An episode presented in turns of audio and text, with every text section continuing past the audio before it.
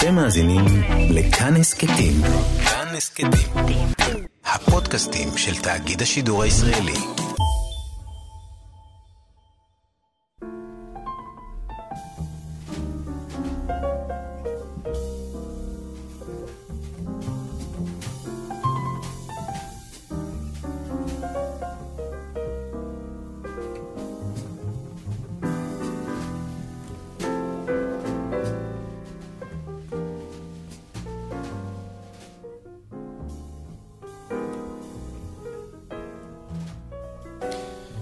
שלום. צהריים טובים. ברוכים באים להתבודדות, כאן ברדיו, כאן תרבות, באולפן. כמדי שישי, ירא סולין ועמיחי חסון, בהתבודדותנו השבועית, והיום מצטרף אליה, איך נציג אותך, אורי? אורי קנוהל שרמן קנוהל, איך תסדר לנו את השכל, מה שנקרא? אורי שרמן, גם קנוהל, תלוי מתי ובאיזה הקשר. עובד סוציאלי, מנהל הפרויקט. מנהל מרכז הסיוע לגברים דתיים וחרדיים נפגעי תקיפה מינית, ומטפל בנפגעים, בני משפחה. בעצם זה, אפשר להגיד, תחום התמחות שלי. ותספר ככה, איך הסתננת לאולפן שלנו, לא לתחום. איך הסתננת להתבודדות הזו? כי אני חושב שהיה לך מהלך מאוד מאוד מעניין, כאילו שממנו אולי נצא ואליו נחזור כל הזמן, אבל כדי לדבר על הדברים האלה. קודם כל הסתננתי לפה כי זה מקום שאני אוהב, בתור התחלה. אני שומע אתכם כל שבוע. האמת שיש לי מין טקס כזה, אני כל יום ראשון עובד את השעה המאוחרת במרכז סיוע תל אביב, מתעסק בתחומים שאני מתעסק בהם, ואז יש משהו שככה בנסיעה חזרה מתל אביב לכפר ציון, בעבר זה היה מתל אביב לחנתון, אני מאזין לפרק השבועי שלכם, וזה ככה מכניס את השבוע ברוגע, בטוב. זה כיף, תודה. אז זה מה שגרם לי קודם כל להסתנן לפה, הרצון להיות פה. וכשככה שמעתי את הפודקאסט שלכם, את התוכנית בפעם האחרונה, אז בעצם ככה עלתה לי מחשבה, עוד שבועיים שלושה הולכים להתעסק בפרשת השבוע בנושא של יוסף ואשת פוטיפר. אז כדאי שיהיה לזה מקום בתוכנית שלכם, לחשיבה על זה, להבנה של זה, להעמקה, בנושא שבדרך כלל גם אם מתעסקים בו, לא מעמיקים בו. אלא זה נושא שהשיח אודותיו הוא מאוד מאוד טעון ומאוד פוליטי, ואולי פה נצליח לעשות משהו קצת אחרת, שהוא גם פוליטי, אבל גם מאפשר הבנה עמוקה יותר, רגישה יותר. מה שנקרא, לפחות ננסה, כולנו. והאמת שאותי יצא לנו השנה, יאיר, ללוות הפרשות באופן קצת יותר הדוק, נגיד מהשנים הקודמות שאנחנו משדרים, ואני באמת שואל את עצמי למה. זה משהו ש... הדתה, לא? כמובן, קודם כל, זאת התשובה הנכונה.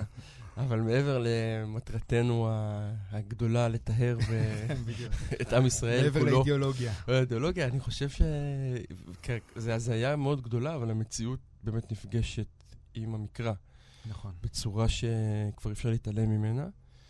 ואם עד עכשיו דיברנו בעיקר במרחבים פוליטיים גרידה, אז באמת ההזמנה של אורי פה היא לפתח את זה למרחבים נוספים. האמת גם אני חייב להגיד שאולי אפילו לפני שנצא לשיר ונתחיל את הדרך, שהזווית הזו שהצעת בהקשר של מה שאתה עסוק בו וכו', כאילו אותי היא הפתיעה.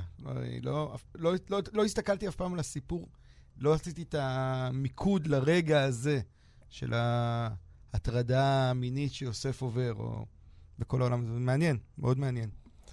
אני אגיד שזה אחד הדברים שאני אוהב בתנ"ך, זה שהוא מחובר, הוא טקסט שהוא מאוד מגוון ומורכב, הוא משלב, זה לא רק טקסט שמשלב חוקים, אלא הוא בעיקר משלב סיפורים, ובעיניי זה השילוב בין החוק והסיפור הוא שילוב מאוד משמעותי, במיוחד שאנחנו נוגעים בנושא של טראומה מינית. כי בטראומה מינית הרבה פעמים הולכים או לקצוות, או ישר לחוק, הרבה פעמים שאני נכנס לכיתה, ילדים מנסים להבין, אז זה חוקי או לא חוקי? מה בדיוק החוק אומר? או שנכנסים רק לסיפור ושוכחים שיש גם חוק, ובעצם השילוב ביניהם, גם בתנ"ך וגם בעולם של הטראומה, הוא מאוד חשוב. באמת שזה נכון גם לא רק לטראומות מיניות, אני חושב, הגבול שסרטטת עכשיו, זאת אומרת, הצדדים שתמיד יתפסו לשאלת החוקי או לא חוקי, אפרופו פוליטיקה. אני חושב שתמיד ככל שהחרדה יותר גדולה, אתה נצמד יותר לחוקי.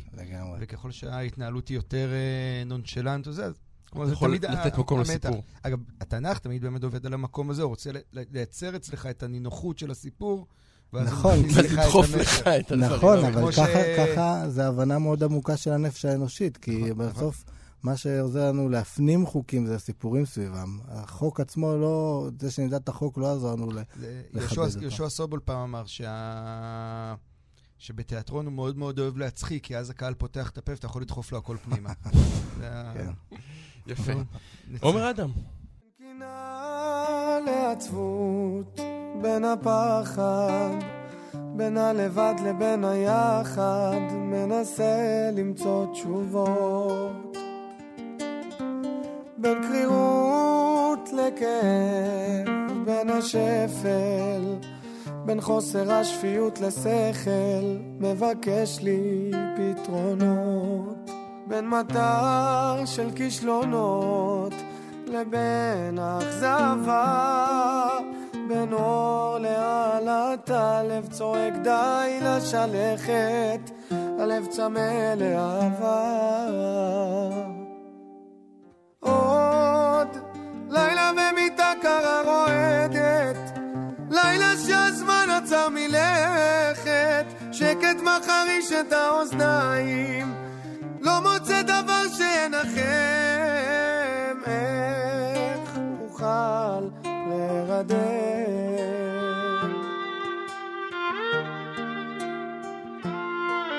בין אולי לכמעט, בין בערך בלי תמורים שיסמנו לי את הדרך, מנסה למצוא מקום בין רוחות של תקווה לבין אשליה, הלב אינו נכנף, פעם לא מרים ידיים, הלב זקוק לאהבה. עוד לילה במיטה קרה רועדת, לילה שהזמן עצר מלכת, שקט מחריש את האוזניים, לא מוצא דבר שינחם, איך אוכל לרדם.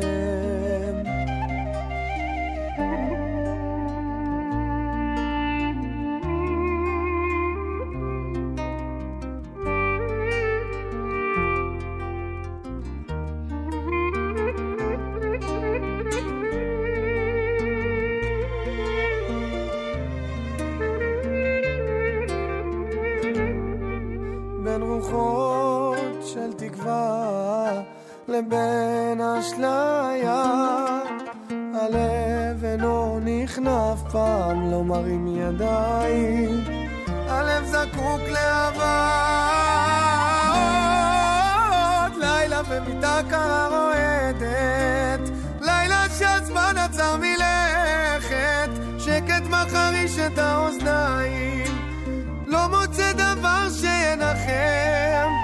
עוד לילה במיטה קרה רועדת, לילה שהזמן עוצר מלכת, שקט מחריש את האוזניים, לא מוצא דבר שינחם, איך אוכל לרדם.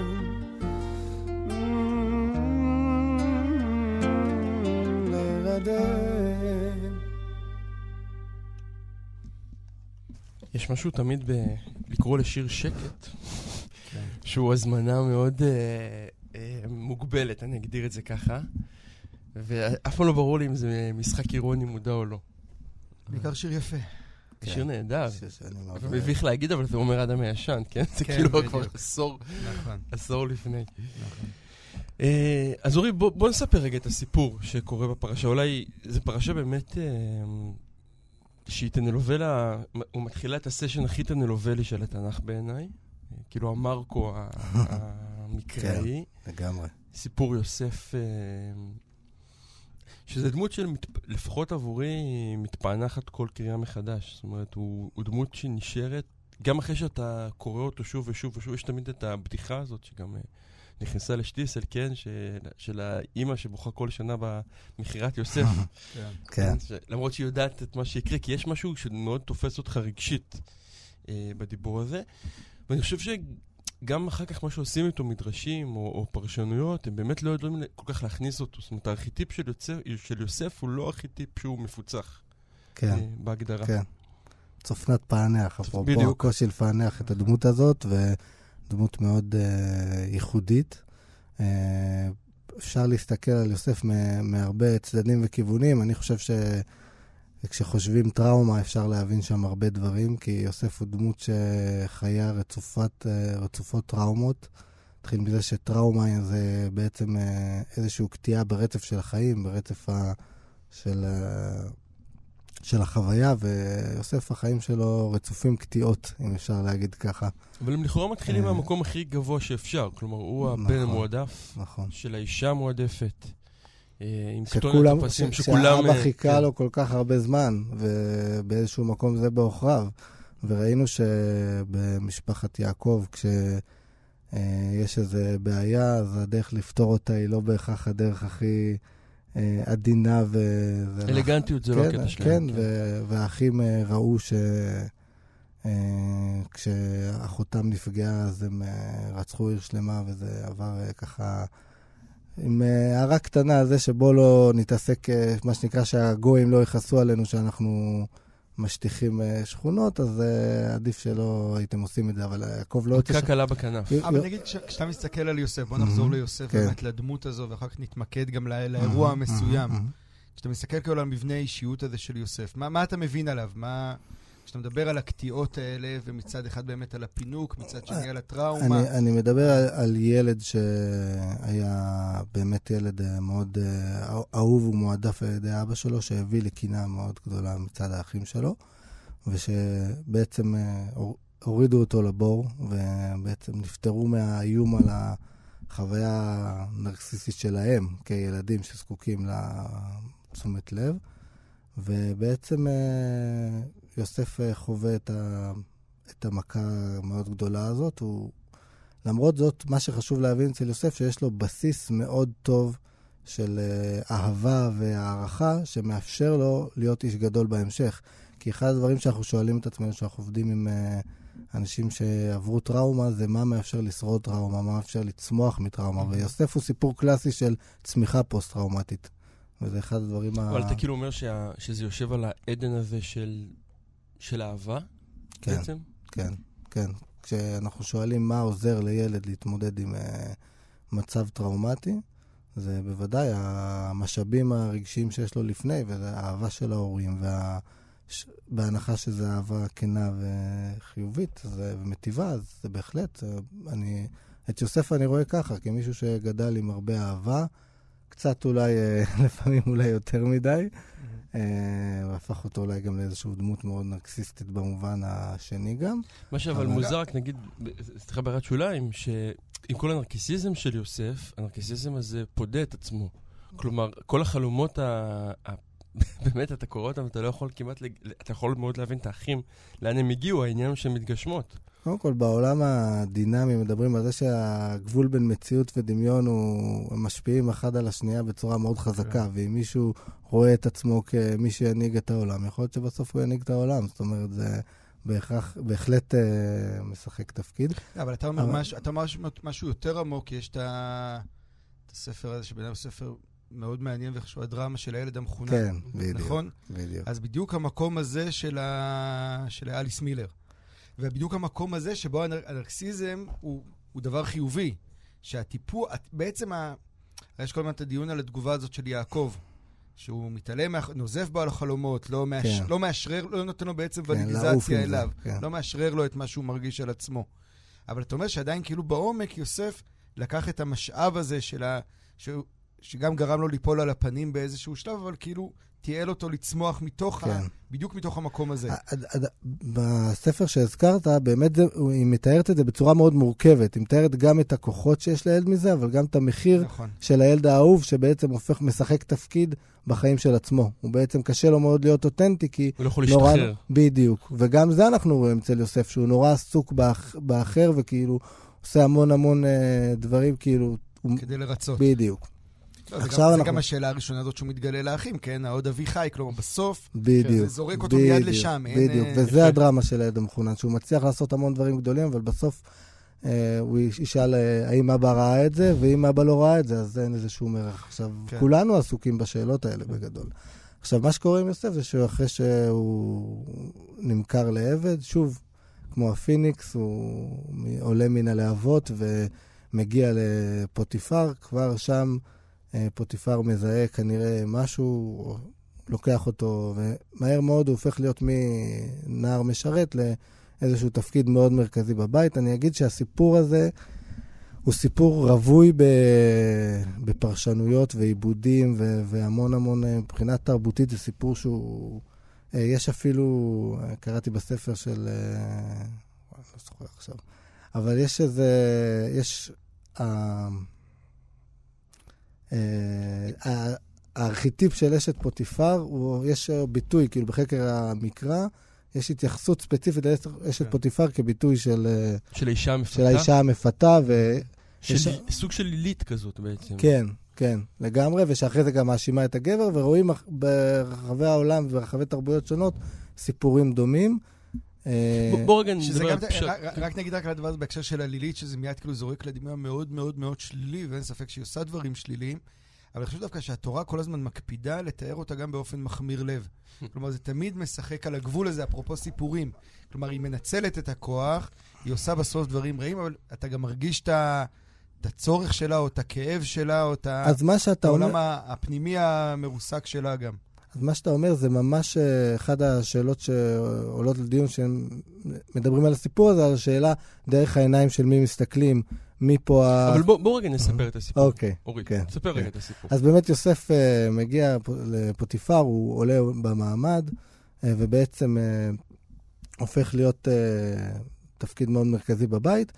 יוסף מתואר כנער יפה תואר, יפה מראה, ובאיזשהו שלב אשת פוטיפר, רואה אותו, ובמקרא מאוד מאוד מצומצם בשפה שלו, והוא מתאר את זה שהיא אומרת לו שכבה עמי, שזה הטקסט שהיא משתמשת, ובעצם יוסף מסרב לה, והיא ממשיכה, כתוב דברה איתו יום מיום, ממש כאילו חוויה של, אם אנחנו מדברים על פגיעה או הטרדה, הטרדה מתמשכת בתוך הבית, ובאיזשהו שלב היא כבר... עוברת את הגבול של ההטרדה בדיוק, לתקיפה. תלונת שווא, לתקיפה ותלונת שווא. כן, בעצם תופסת אותו, אומרת לו, עכשיו, השכבה עימי, והוא אומר לה, איך אני יכול לעשות את זה לאדוני. לאדוני משחק פה על שתי משמעויות, גם על זה שיוסף אומר גם שהוא ירא אלוהים, וגם על הפוטיפר, בעצם האדון שלו, ובעצם מסרב, היא תופסת את הבגד שלו, הוא בורח, ואז היא בעצם משתמשת בבגד כראיה, שזה אגב מוטיב שחוזר פה גם בסיפורים ספציפית. גם של תמר ויהודה. בדיוק, הקרנה, גם תמר ויהודה, גם יוסף ואחיו. יש את זה גם, אפשר לדבר על זה גם בהקשר של פגיעה מינית, בעניין הזה של עד כמה זה תחום שאין בו ראיות, והראיה היחידה זה הבגד. זאת אומרת, הרבה פעמים, עד היום זה הולך לאזורים. הבעיה הזאת היא שזה באמת... מילה מול מילה, קורא בין שני אנשים באקס-טריטוריה מסוימת. מה שנשאר לך זה... זה מה שאתה מחזיק בבגד, וגם כבר בסיפור הזה אנחנו רואים את התובנה הזאת, ואז... למרות שתמיד שאלת, בסיפור הזה ספציפית, אני יודע, אתה מספר ואני כאילו יוצא החוץ, אבל תמיד שאלת הבגד היא שאלה שהטרידה אותי. כי מאיפה היא השיגה בגד? כלומר, בסוף... לא הבנתי את השאלה, סליחה. אם אתה תופס לי את החולצה, החולצה שלי לא עוברת ליד שלך, נכון? גם אם אתה מושך אותה מאוד חזק, יכול להיות תיקרה, אתה יכול לקבל חתיכת חולצה. אבל יש פה כאילו איזה בגד, כלומר, אני תמיד מרגיש מהטקסט שהוא מסתיר הרבה דברים. גם בהקשר הזה, בסוף קרה שם משהו בתווך שלא מדברים עליו. כן. שאומר, לא משנה איך שזה. בלי לשפוט אותו לכאן או לכאן, אני רק אומר שכאילו, יש משהו בסיטואציה הזאת שיש באגד, שזה באמת, זה אומר משהו. כן. זה אומר משהו משמעותי. אני אגיד קודם כל ברמה הקונקרטית, שיכול להיות שזה היה איזה צעיף, יכול להיות שיקרה לו את הבגד, ויש אחד הפעם הרצאות ששמעתי על זה, יש איזה דיון, האם כיוון הקריאה הוא פנימה או החוצה, וכאילו ניסיון ממש יותר, כל רזולוציות שלה. אבל בעצם היא נאחזת בבגד בשני המובנים, ואחרי זה יוצאת החוצה, והולכת לכל אנשי ביתה, ואומרת להם, וזה מאוד מעניין לראות את הניסוח של זה, איך היא פונה לאנשי ביתה, ואיך היא פונה אחרי זה לפוטיפר. לאנשי ביתה היא אומרת, האיש הזה שהאדון שלכם הביא לכם בחוץ, וכאילו עלה לגדולה, בא וניסה לפגוע בי, ולפוטיפר היא אומרת, האיש שאתה הבאת, בעצם משחקת שם, עושה בדיוק את ה... כיוונונים העדינים להשפיע על כל אחד מהקהלים שלה. כי בשתי מקרים הוא כאילו הזר. זאת אומרת, האיום הזה, גם שוב, אנחנו רגע עוברים לאנלוגיות קצת יותר מודרניות, הזר, בוודאי, הפליט הסודני שהסתובב ויפגע, באמת יש פה באמת הזרה שלו, וגם שימוש בכל מיני מניפולציות רגשיות, כדי לגרום לשומעים, בעצם להתאחד בעצם סביב יוסף, ויוסף בעצם נזרק לכלא. עכשיו, שוב, גם מה שאני נתתי זה איזשהו נרטיב. בתוך העולם הזה יש המון המון דרכים אחרות שמספרים את הסיפור הזה. אגב, הסיפור מופיע למשל בשלמותו בקוראן, יש ממש פרק שלם על יוסף. אשת פוטיפר נותנים לה שם, שאין לה שם, קוראים לה זוליכה, לא בטוח שאני אומר את זה נכון, וזה שם שהגיע גם לקהילות היהודיות, יש איזה נערה שנקראה סוליקה, שהיא גם נרצחה או משהו, גם לא מכיר את הסיפור בדיוק, אבל אומרים שסוליקה זה בעצם זוליכה, זאת אומרת שגם כבר במסורת היהודית ובמסורת המוסלמית נתנו לה שם, נתנו לה מקום, ובטח בחקר הפמיניסטי, שפה קרו דברים מאוד מעניינים, סובבו את הסיפור, בעצם הפכו אותה לגיבורה של הסיפור, אותה בעצם מי שסבלה מגרה בבית מאוד פטריארכלי, הייתה נתונה לשליטתו של פוטיפר, ובעצם רצתה בעצם לחזור ולהרגיש מעט איזשהו כוח, והשתמשה באנשיות שלה, ואז בעצם נענשה על זה. וגם, רק נגיד שגם הסיפור לא נגמר, כי בסוף יוסף מתחתן עם משפחת פוטיפר. נכון. כלומר, כאילו כל הסצנה הזאת וכל הזה, בסוף הוא נשאר שם. אבל לא באמת נצא טיפה לשיר, ונמשיך אולי עם נקודת המבט של יוסף.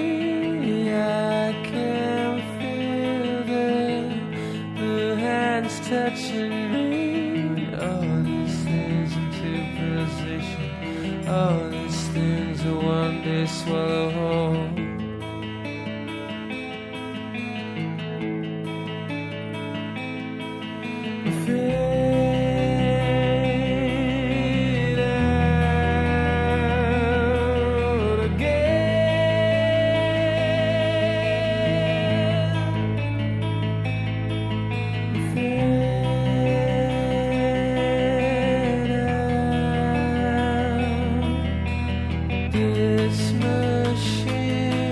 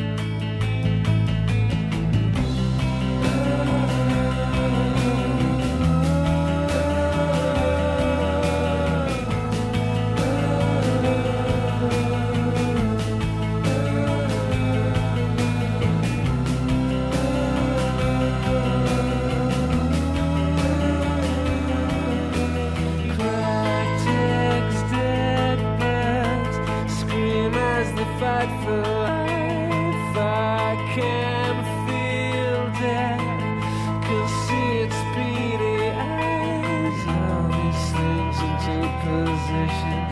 All these things are one day swallowed.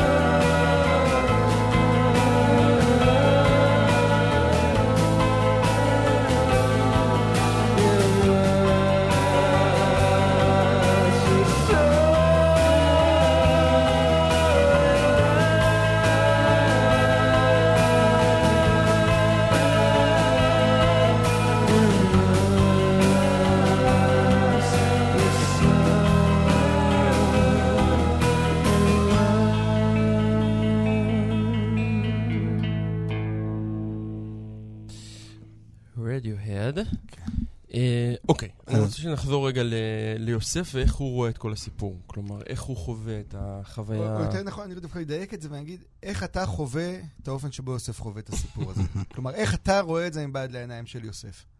אז אני חושב, זה באמת אחת השאלות שעסקו בהם הרבה, האם יוסף חווה, בעצם מה שהפריע לו זה שזה חוצה את הצו הדתי שלו, זאת אומרת שהוא בעצם אדם דתי, אבל אם הוא לא היה דתי... מה שחטאתי לאלוהים. כן, בדיוק. או שבעצם הוא השתמש בציווי הדתי, כי הוא העריך שאשת פוטיפר תכבד אותו, כמו שאנחנו יודעים, נתקדם לדוגמה עם מקום אחר שפמיניסטיות אוהבות לתאר, שכשאישה רוצה שגבר יפסיק להתחיל איתה, אז היא לא יכולה להגיד לו שהיא לא רוצה, היא צריכה להגיד לו, יש לי חבר. אז יוסף אומר, יש פוטיפר, יש לי חבר. ואז אולי היא תכבד את זה. שזה גם מעניין, כי במדרשים המון פעמים זה הולך לקפצה עליו דמות דוקנו של אביו. נכון. שזה כאילו גם איזה סוג של חבר. שזה כבר מדרש שאומר שיוסף רצה את זה. בדיוק, שהוא נאבק נגד. עכשיו, העניין הנורא מורכב בטראומה מינית, שגם אם הוא רצה את זה, גם אם הוא נמשך אליה, עדיין יכול להיות שזה היה פגיעה. כי כשבעצם אדם נמצא ביחסי מרות, לצורך העניין קל להביא את הדוגמה ממורה ותלמיד, דוגמה שקורית הרבה אצלנו, יש לו מעט סיפורים כאלה, ובעצם תמיד החברים שלו מגיבים, וואי, איך שיחקת אותה, כאילו, למה זה בכלל פגיעה, למה גברים תמיד רוצים את זה וכו', אבל בעצם אין לנער את הבשלות לקבל החלטה על בעצם לעשות צעד כזה, ובעצם המורה עדיין ביחסי כוח ומרות, ואותו דבר פה יוסף בעצם, גם אם הוא, אפילו אם ניקח את הנרטיב שיוסף באיזשהו מקום רצה את זה, הוא גם לא היה לו לגמרי זכות בחירה, ולא לגמרי יכל... יש את הרומן של דוד פוגל, חיי נישואים, כשאתה קורא אותו, אתה הרי תמיד תמה, מה הוא נדבק לברונית הזו שמתעללת בו כל כך. אבל כשאתה קורא אותו בקריאת עומק, אתה בדיוק מבין את המקום הזה של יוסף, זה כמעט מהדהד את הסיפור שם, במובן הזה... שהגורדוויל הזה הוא זר, מאגר, נטול נתינות, והיא מה שנקרא הברונית, כלומר היא בדיוק המקום שאליו הוא שואף וקמע, וזה מכתיב את כל מערכת היחסים, כלומר זה מייצר כמעט פרדיגמה מסוימת שלתוכה כל הסיפור פועל, ואתה לא יכול לעצור את הרכבת, כלומר לשם זה הולך, ואתה, החיבור בין שני, אפרופו היחסי מרות, החיבור הזה כאילו בין יחסי כוחות מסוימים, ממש מכתיבים סיפור שאתה לא יכול כמעט להתנגד לו, אלא אם כן אתה מאוד חזק, כמו... והסיפור של יוסף שפתאום קפץ, רק עם הדיוקן של אביו קופץ ואתה בורח החוצה. ושוב, אם אנחנו חוזרים למקורות המשאבים הנפשיים של יוסף, הדיוקן של אביו, אז אנחנו רגילים לחשוב במובן של האבא המוסרי. האבא הנוזף, כן. יכול להיות שזה האבא אוהב, ואומר, יש לך כוחות, אתה יכול, אני מאמין בך, אתה חזק. זאת אומרת, באמת דמות דיוקנו של אביו זה משהו שיכול להיות גם במובן מאוד חיובי. לא רק החיובי, לא רק המוסרי. אני רוצה לדייק את הנקודה שמעניינת אותי לפחות. היא דיברת קצת על כוח, אבל זה שברגע שאנחנו מכניסים מערכת של כוחות, אנחנו קצת מתחילים להסתבך. אתה יכול יותר להסביר את זה? למה זה מסתבך בעצם? כן, כי בעצם אפשר לראות את זה שוב, דרך מה שעשו לאשת פוטיפר, זה שהפכו אותה לגיבורה, ובעצם היא הפכה להיות גיבורה בחלק מהמחקרים הפמיניסטיים, וכאישה שלהפך שהפכה את יחסי הכוחות, אבל בעצם... וואלה, כן, יש... כן, כן, ממש, ממש. ויש חוקרת בשם יעל שמש, חוקרת מקרא מבר אילן, שכותבת מאמרים מאוד מעניינים באופן כללי, שהיא יוצאת נגד המגמה הזאת. היא בעצם אומרת, וואו, היא גם כן מאוד כותבת פמיניסטית, וכותבת הרבה דברים בהקשר הזה, ואומרת, הגזמתם, בשם המהפכה הפמיניסטית, הם זורקות מתחת הגלגלים, את הנער יוסף שנפגע, ובעצם נערים רבים אחרים. והאמת שזה שיח שהוא מאוד חשוב, כי זה מה שקורה הרבה פעמים. אם אנחנו רואים שבעצם לגברים שנפגעו, אין מקום לא בשיח הפטריארכלי, כי בעצם הם בוגדים ומאכזבים את השיח שמייצר את הגבריות כחזקה ובשליטה. מצד שני, הם גם בוגדים בשיח הפמיניסטי, כי הם בעצם אומרים שגם גברים יכולים להיפגע. זאת אומרת, מכל צד הם נשארים לבד. ואנחנו רואים את זה שבעצם אין להם מקום לבטא את הקושי שלהם. אנחנו רואים את זה למשל, את מיטו, את הגל של שטף וידועים ששטף את ה... כן, עכשיו יש כבר את הלא התלוננתי, זה השלב השני, אפשר לדבר גם על המשמעויות של כל אחד מהם. במיטו היו גברים שבאו לשתף את הסיפור שלהם מעט, ואז הם קיבלו כמה תגובות. תגובה אחת שהם קיבלו זה התגובה הידועה, כאילו, איך לא הגנתם על עצמכם, ואיך אתם... אתה מדבר על גברים שהוטרדו על ידי נשים. כן, שבאו וסיפרו את הסיפור שלהם. אז תגובה אחת שהם קיבלו זה איך לא הגנתם על עצמכם. שזה איום כאילו על הגבריות שלהם במון המון מובנים גם. כן, בעצם עבור, אני אגיד את זה אז בצורה... הכי ישירה ובוטה. שעבור גבר... לעבור פגיעה מינית זה חוויה זה בעצם פגיעה מגדרית. זה לא רק פגיעה טראומה נפשית או טראומה מינית, זה בעצם פגיעה בזהות המגדרית שלך. גבר שעובר פגיעה מינית, השאלה האם אני גבר, היא שאלה כמעט בלתי נפרדת. אבל זה קשור, זה רק אם הוא עובר את הפגיעה על ידי אישה, או גם אם הוא עובר אותה על ידי גבר אחר? גם על ידי גבר. כי בסוף אנחנו... הגבורה, המקום הזה שאנחנו כגברים אמורים להיות גיבורים, ואמורים להגן על המשפחות שלנו ועל עצמנו. אנחנו אמורים להיות הלוחמים והחזקים, בטח בחברה שלנו, ובעצם באותו רגע לא הצלחתי להגן על עצמי. באותו רגע כשלתי, המנגנונים שלי כשלו, הגוף שלי כשל, לא הייתי גיבור, הייתי חלש. ולהיות חלש זה לא להיות גבר, להודות בזה זה להיות גבר. אנחנו בדברים הרבה יותר קטנים כשלנו להודות שאנחנו חלשים, בלכוון תנועה בדרך, לשאול איך להרכיב איזשהו מדף. אנחנו יודעים לעשות את הכל, יודעים לעשות אותו טוב, ולא צריכים עזרה. ופתאום לדווח על זה שעברתי משהו היום ונורא כזה, זה לפגוע בגבריות. עכשיו, יש פה גם בגידה מגדרית, לא רק כישלון מגדרי, כי בטח בחברות דתיות, התפקיד של הגברים זה להיות הקול המוסרי, דמות נוקנה של אביו. משה רבנו הוריד את לוחות הברית. התפקיד שלנו כגברים זה להוות את המצפן המוסרי. קרול גיליגן כתבה על זה אחרי זה, שבעצם גם לנשים יש מצפן מוסרי. מי היה מאמין? וכשגבר בא ואומר, גבר אחר, בדרך כלל זה גברים, גבר אחר פגע בי, הוא בוגד גם במובן הזה. להגיד שאנחנו הגברים לא רק אחראים על המוסר, אנחנו גם מפירים את המוסר, ואנחנו גם אלה שפוגעים. אז גבר בוגד גם הוא גם נכשל מבחינה מגדרית שהוא נפגע, והוא גם בוגד באחווה הגברית. וזה דברים שממש שומעים אותם, זה דברים שהם פרשנות, וממש שומעים אותם כשמדברים עם נפגעים. כלומר, את תחושת הבגידה הזו שאתה מתאר, או את תחושת החוסר כוח, או... שתי הדברים שומעים. אתה שומע, את תחושת הפגיעה בגבריות, זה כל רעיון שתיקח עם נפגע, או כל טקסט טיפולי, או אתה תשמע את זה. אני יכול לתת לך דוגמה מהקו סיוע, שגבר שמתקשר ואומר... אני רוצה להתייעץ אתכם על עניין הלכתי, שאפרופו גברים... בבחינת חבר שואל. כן, בדיוק, חבר שואל. אז זה לא רק זה, אפרופו גברים, אצל נשים הסיפור, יהיה הרבה יותר קל להוציא את הסיפור. אצלנו זה הרבה פעמים... כן, אצל נשים יהיה יותר קל להוציא את הסיפור? כשכבר באות להתקשר, אז שוב, אבל אצלנו זה יבוא דרך, הרבה פעמים דרך דברים קונקרטיים. זאת אומרת, התקשרו לשאול על העניין המשפטי, התקשרו לשאול איזשהו עצה שקשורה... בעצם ייקח זמן... שמה זה? זה ניתוק רגשי כאילו? תנסה רגע על... זה... לא יודע אם הייתי אומר ניתוק, גם ניתוק רגשי, אבל זה לא רק זה. הרבה פעמים אנחנו מסווגים את זה רק כגברים לא מחוברים לרגש שלהם, אבל גברים מבטאים את הרגש שלהם אחרת. יש הרבה גברים, וזה טעות שהרבה מטפלות ומטפלים עושים, שהם מסתכלים על גברים כיצורים שהם לא מחוברים לרגש. גברים מחוברים לרגש, הם פשוט מבטאים אותו אחרת. יש גברים מנותקים. מה זה אומר? סליחה, אני טיפה יקטנוני עכשיו. מה זה אומר מבטאים אותו אחרת? זאת אומרת שיכול להיות שיושב אצלי אבא בהדרכה, והוא לא מדבר רגשות, אבל הוא עושה כל כך הרבה, והוא דרך העשייה שלו עושה צעד בצורה רגשית, והמבט שלו הוא רגשי. ויש המון דברים אחרים שמבטאים רגש, לא רק דיבור. הטעות שאנחנו לוקחים את המקום הזה שהדיבור הוא חזות הכל בעולם הטיפול, וכאילו מסתכלים רק על המילים הרבה פעמים, אבל בעצם שפה רגשית וביטוי רגשי הוא הרבה יותר עמוק מאשר רק דיבור. אני חושב שזה קצת קשור לדברים שהעיר מדבר פה מון פעמים, על מעשים כרגשות. נגדיר את זה.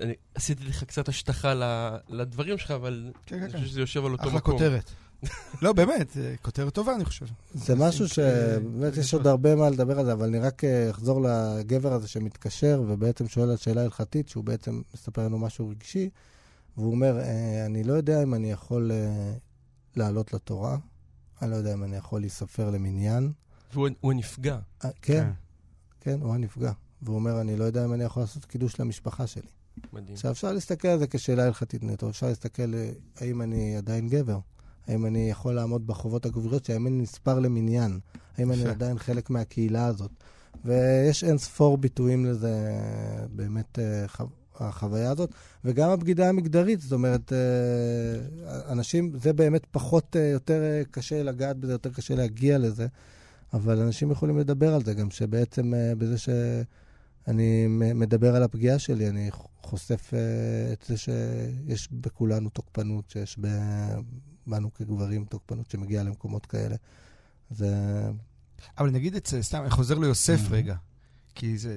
דבר שתמיד עניין אותי, ומעניין גם בהקשר הזה, שאתה לא מרגיש שהוא משתנה אחרי האירוע הזה. הוא כאילו נשאר אותו בן אדם באיזושהי צורה. אתה לא מרגיש מישהו שלפני זה הוא התגנדר, השוויץ, הוא הגיע כאילו לאיזושהי פינה, שילם איזה מחיר, חווה איזה טראומה, ואז כאילו עבר שינוי. בעצם נשאר אותו בן אדם, רק צמח וגדל, אבל משהו בפנימיות כאילו לא באמת נפגע, או לא יודע אם פגיעה היא המילה. זו שאלה אמיתית. לא, השאלה אם נגיד כשיש מטופלים, או שבאמת שחוו את הטראומה הזו, איך זה באמת מעצב להם את החיים מחדש, או שזה לא בהכרח מעצב את החיים מחדש. אני מניח שכן, אני שואל על המחיר הזה של הפוסט-טראומה. באמת קשה לי, אני לא מספיק יודע להגיד, לחבר את זה ליוסף, אבל אני מדבר באמת על אנשים שפגשתי. בעצם טראומה, במיוחד טראומה כמו של יוסף, שהיא טראומה מתמשכת. זה שנניח שאצל יוסף זה רק דיבורים וניסיונות, אבל בעצם זה מעצב את כל האופן שבו אני רואה את העולם ואת היחסים עם אנשים. אני מחלק את העולם מהר מאוד לקורבנות ותוקפים, והרבה פעמים עדיף להיות בצד של התוקפים, רק כדי לא להיות זה שנפגע. אני הרבה פעמים... שזה אגב, סתם... לאחרונה ראיתי את אורי הריח. אתם זוכרים את הסרט הזה? סרט נפלא. זכה באוסקר לפני שנתיים, ויש שם אחד הדמות המרכזית, זה בעצם 3 אפיזודות על בחור שחור הומוסקסואל, מילדות דרך הבגרות עד דמות מבוגרת, ושם יש רגע אחד שההתעללות, זאת אומרת הוא נשאר אותו בן אדם ממש כדוגמת, ויש רגע אחד שההתעללות היא אחת יותר מדי, ובאפיזודה הבאה אנחנו פוגשים אותו כאיזה סוג של גנסטר, וזה... וכאילו בהתחלה קשה לך לעשות את החיבור הזה, ובאמת עכשיו שאתה מדבר, אני מאוד מבין את זה פתאום. בוא נגיד, באופן כלל, אפשר להסביר את זה מכמה פרספקטיבות. פרספקטיבה אחת זה באמת, יש חוויה של פיצול מאוד מאוד חזק בחוויה של הפגיעה, בהמון רמות, החל מהרמה הזאת של חלוקת העולם לקורבנות, כלה בפיצול פיזי במוח, זאת אומרת, באירוע של טראומה, המוח שלנו עובר לתפקד אחרת. יש מערכות שלמות במוח שנכבות, ומערכות אחרות שפועלות. כל המערכות של העיבוד הרגשי נכבות לגמרי, והמערכות של התפקוד ממשיכות לעבוד, כדי שבעצם נשרוד את החוויה הטראומטית הזאת. כאילו אקט אבולוציוני כזה. כן, כן, לגמרי. ובעצם אותו דבר מבחינה תודעתית, יש דברים שאנחנו זוכרים ודברים שאנחנו לא זוכרים, ויש מאוד חלקיות, ובעצם חלק מהתגובות האלה זה... בעצם איזושהי הבנה שהעולם מתחלק לתוקפים קורבנות, ועדיף לי להיות בצד החזק, וזה לא חייב להיות דווקא בהקשר באמת של להיות פוגע מינית, אלא אולי להיות באמת גנסטר, או להיות מלך מצרים. כן, למשל. יפה, נו, יש סוג של תשובה. לא, יכול להיות שכן, אני חושב על זה. כלומר, יש משהו, יוסף הרבה יותר תכליתי אחרי זה, נגיד ככה, אבל אתה אומר, אולי הוא סתם מתבגר. הרי בסוף הפרשה הזו, יש את ה... משהו שתמיד מציגים אותו כשלילי, אבל הוא חלק מהזה, זה שהוא מבקש משר האופים, נדמה לי, לא לשכוח אותו. שר המשקים, האופים, אחד משניהם, לא לשכוח אותו. וכאילו התורה מבקרת את זה, על זה הוא נשאר עוד שנתיים, המדרש שהוא... אבל דווקא רגע שהוא משחק פוליטיקה, הוא מבין. זה רגע שהוא פתאום יהיה אקטיבי, הוא כאילו שואף לכוח בעצם. אני אחבר את זה לעוד נקודה, שדיברנו בדרך על זה, שאצל נפגעי טראומה מתמשכת, יש איזושהי יכולת מאוד גדולה לזהות את הרגשות של הבן אדם שמולם. החוויה הזאת שאני חוזר וכל הזמן נפגע, היא מחייבת אותי לקשב מאוד גדול לפוגע. אני חייב לזהות איך הוא מגיב כדי שזה ייגמר כמה שיותר מהר.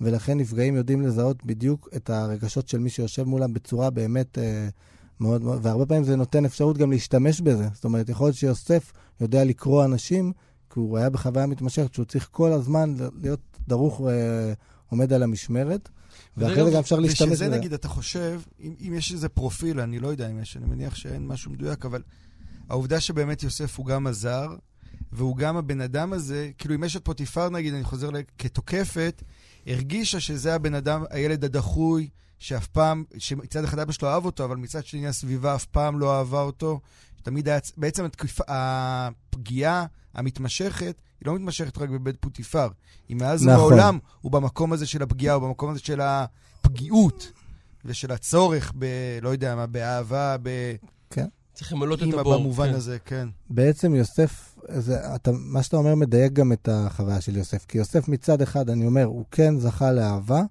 במקביל הוא זכה לשנאה. זאת אומרת, חוויה מאוד מאוד מפצלת, חוויה שכאילו, שוב, כבר אז העולם מתחלק לטובים ורעים. יש את האבא הטוב ואת האחים הרעים, והוא בעצם, כל הקונסטלציה המטורפת שהוא עושה שם, זה גם בשביל אבא, אבל גם בשביל האחים. הוא עשה שם טקס שלם, כדי לנסות לזכות, בצורה מעוותת, באהבה שלהם, כולל, אפרופו, להפוך את בנימין לקורבן. מה זה אם לא להיות המקרבן שוב? זאת אומרת... עם הרפרנס לבנימין. אנחנו נצא לקלאסיקת חסידות חדשה.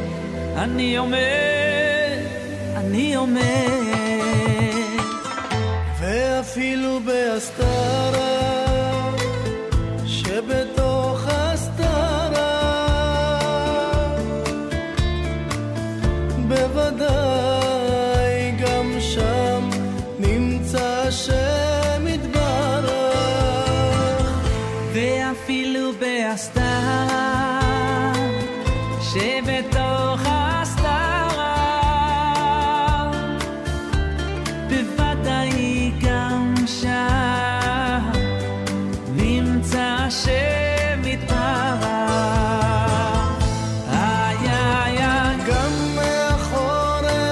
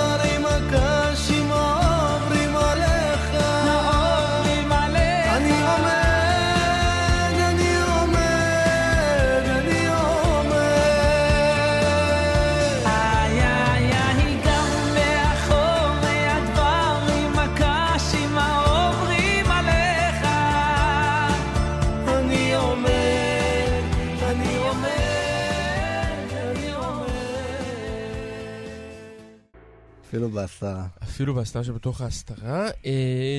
נגיד שזה שווי קיווקו בפרץ. כן, אני עוד באורות מאשר. אני רק אסגור את הסיפור של יוסף ואשת פוטיפר, ואני אגיד שלצד המקום של הפיצול, חשוב מאוד לנסח גם את המקום של החוויה של האובדן שליטה. בעצם עבור נפגע פגיעה מינית, יש חוויה מאוד גדולה של איבוד שליטה, שליטה על הרגשות שלי, ושליטה על הבחירות שלי, ושליטה על הגוף שלי בעיקר. אפילו הגוף שלי בגד בי, שלא לדבר על זה, אם דיברנו על זה שיכול להיות שיוסף היה לו איזושהי הנאה מזה. יש את המדרשים הפסיכוטיים של הזרע שיוצא דרך הציפורניים. אני ילד לא ידעתי מה לעשות עם הדבר הזה. עוד שנייה נגיע לזה גם בהקשר של השיח סביב מיניות בכלל, אבל רק אני אגיד, שסביב החוויה שזאת של האובדן שליטה, ואצלנו הגברים גם, יש דברים שאתה רואה על עצמך, או שרואים לך, כשאתה מרגיש עוררות מינית, ובעצם זו חוויה מאוד מטלטלת, וכל ההתארגנות אחרי זה היא התארגנות של להחזיר את השליטה. אני אעשה המון דברים כדי להרגיש שיש לי שליטה, שאני, לא רק במובן שאני חזק, אלא גם במובן שאני יכול לבחור מה יהיה, ולבחור כלפי אחרים, שזה שוב סוגר את הסיפור. אוטונומיה אפילו יותר משליטה, כן. אוטונומיה.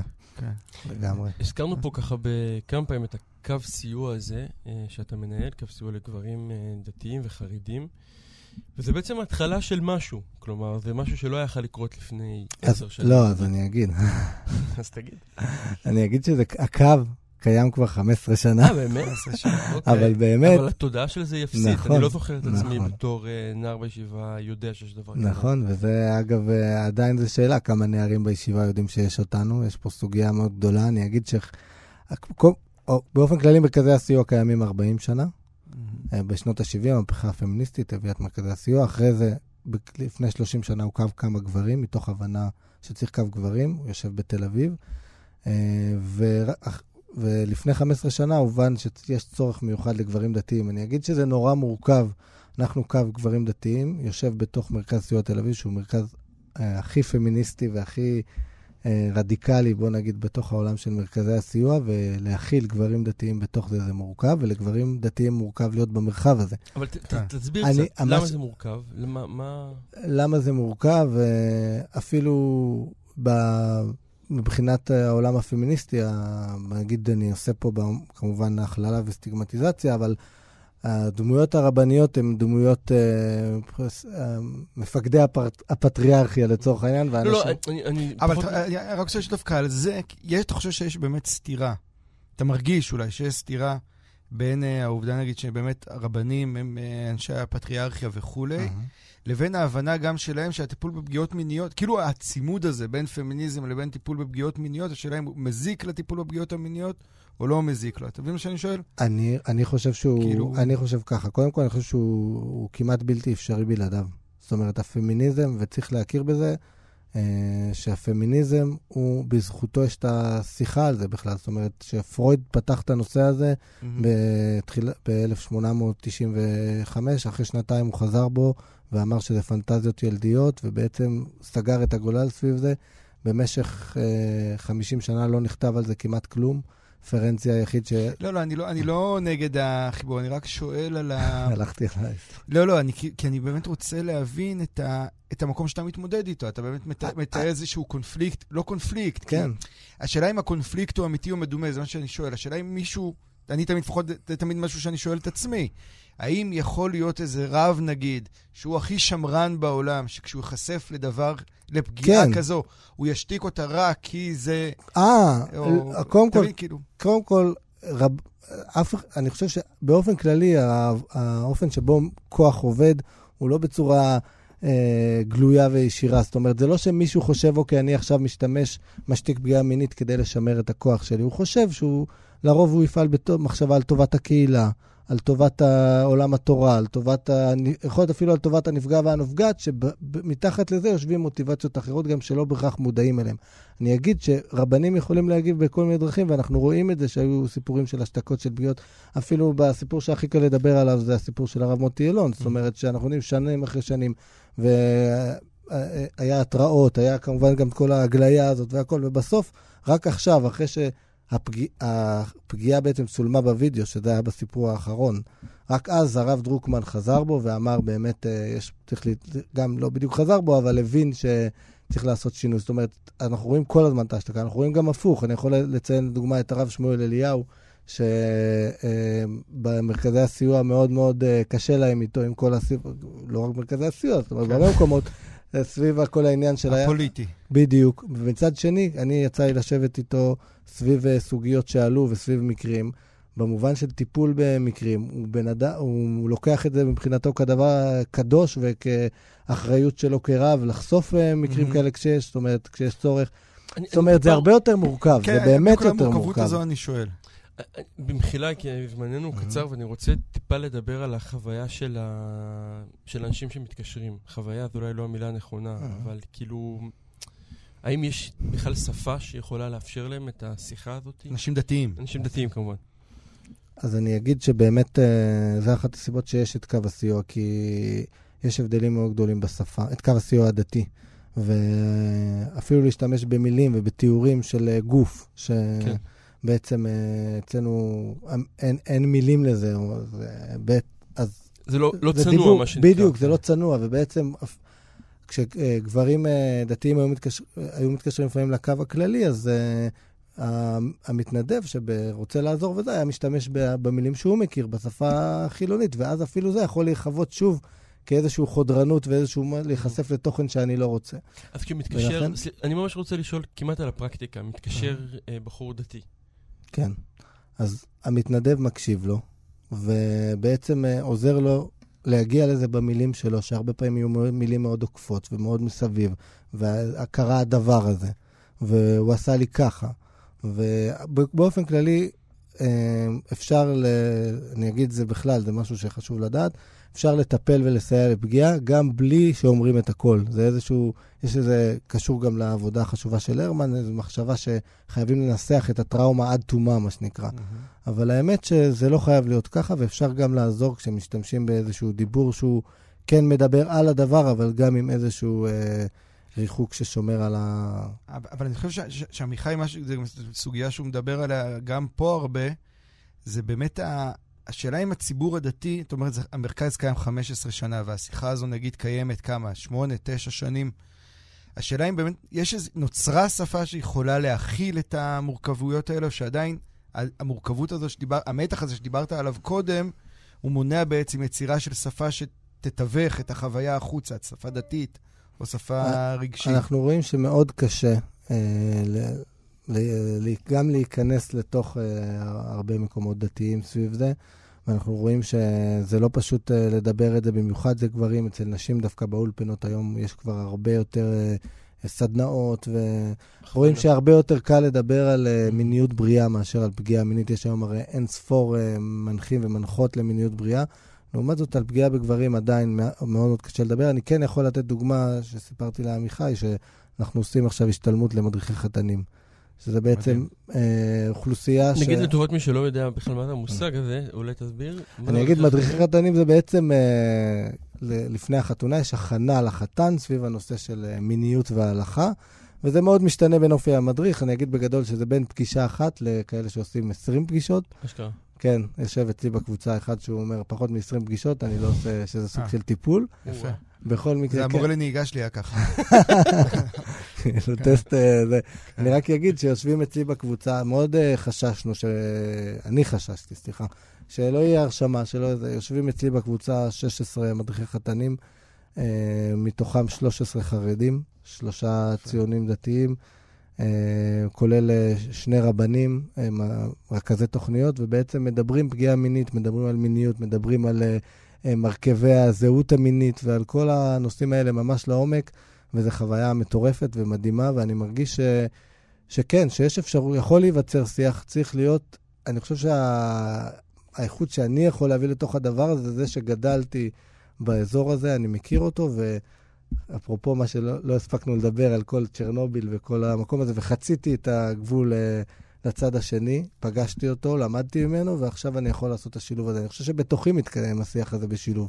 להגיד שזה יכול, כמה זה יכול להצליח באופן כללי, אני עוד בודק את זה. השאיפה היא העניין. השאיפה העניין, אנחנו זמננו תם ושבת באוכרנו, מה שנקרא. רק תגיד למי שמחפש את הקו. אז אני אגיד כמה דברים. קודם כל, אני אגיד משהו שאולי לא בהכרח רלוונטי מזים של התוכנית, אבל זה לא אולי קהל היד, אבל יש עכשיו, בזמן שאנחנו מדברים, אני מפה יוצא לבזר של מרכז סיוע תל אביב, שמתקיים בגני התערוכה, ובעצם יש שם מטרמה, בעצם מוכרים שם בגדי מעצבים במחירים מאוד מאוד נמוכים, הכל תרומה למרכז סיוע, כי אנחנו מאוד עסוקים באיך בכלל לממן את כל הפעילות שלנו, כי הרוב בעצם זה מתרומות. אבל יש איזה מספר שאתה יכול לתת, שאפשר לתרום?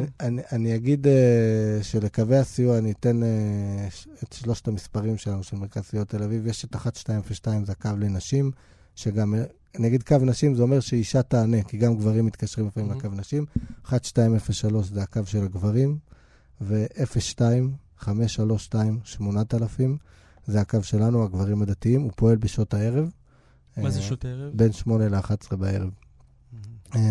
ואפשר גם, יש לנו דף פייסבוק, אם רוצים, גם לפעמים, אגב, מגיעות משם פניות. שאיך מחפשים את זה בפייסבוק? קו הסיוע לגברים דתיים וחרדים נפגעי תקיפה מינית. זה בגדול הדרכים להגיע אלינו, אפשר לתרום, אפשר להתנדב, אפשר סתם לעקוב ולהתעניין בנושאים שקשורים לתחום. ותודה רבה על זה ש... תודה לך, אמת, ועל הדבר הסופר חשוב הזה. קנוהל, תודה לנדב אלפרין שערך ופיק. אנחנו נסיים עם גבריאל בלחסן נראה לי את השיר הנכון. שבת שלום וחנוכה שמח. צעד 11.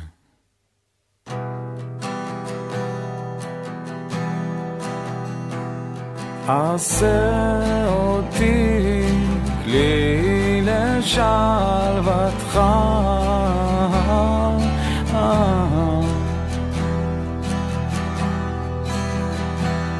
במקום שבו מקננת שנאה, תן לזרוע אהבה, ובמקום שבו יש עלבון, תן סליחה, במקום שבו סרסור, תן אחדות,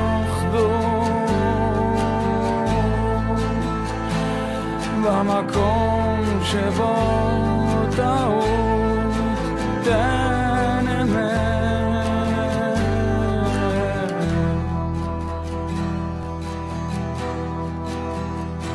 ובמקום שבו יש ספק, תן אמונה, במקום שבו יש ייאוש, תן תקווה, במקום שבו צללים מור, במקום שבו עצב שמחה, עשה שלא אתעווה להיות מנוחם, אלא מנחם, שלא להיות מובן, אלא מבין, שלא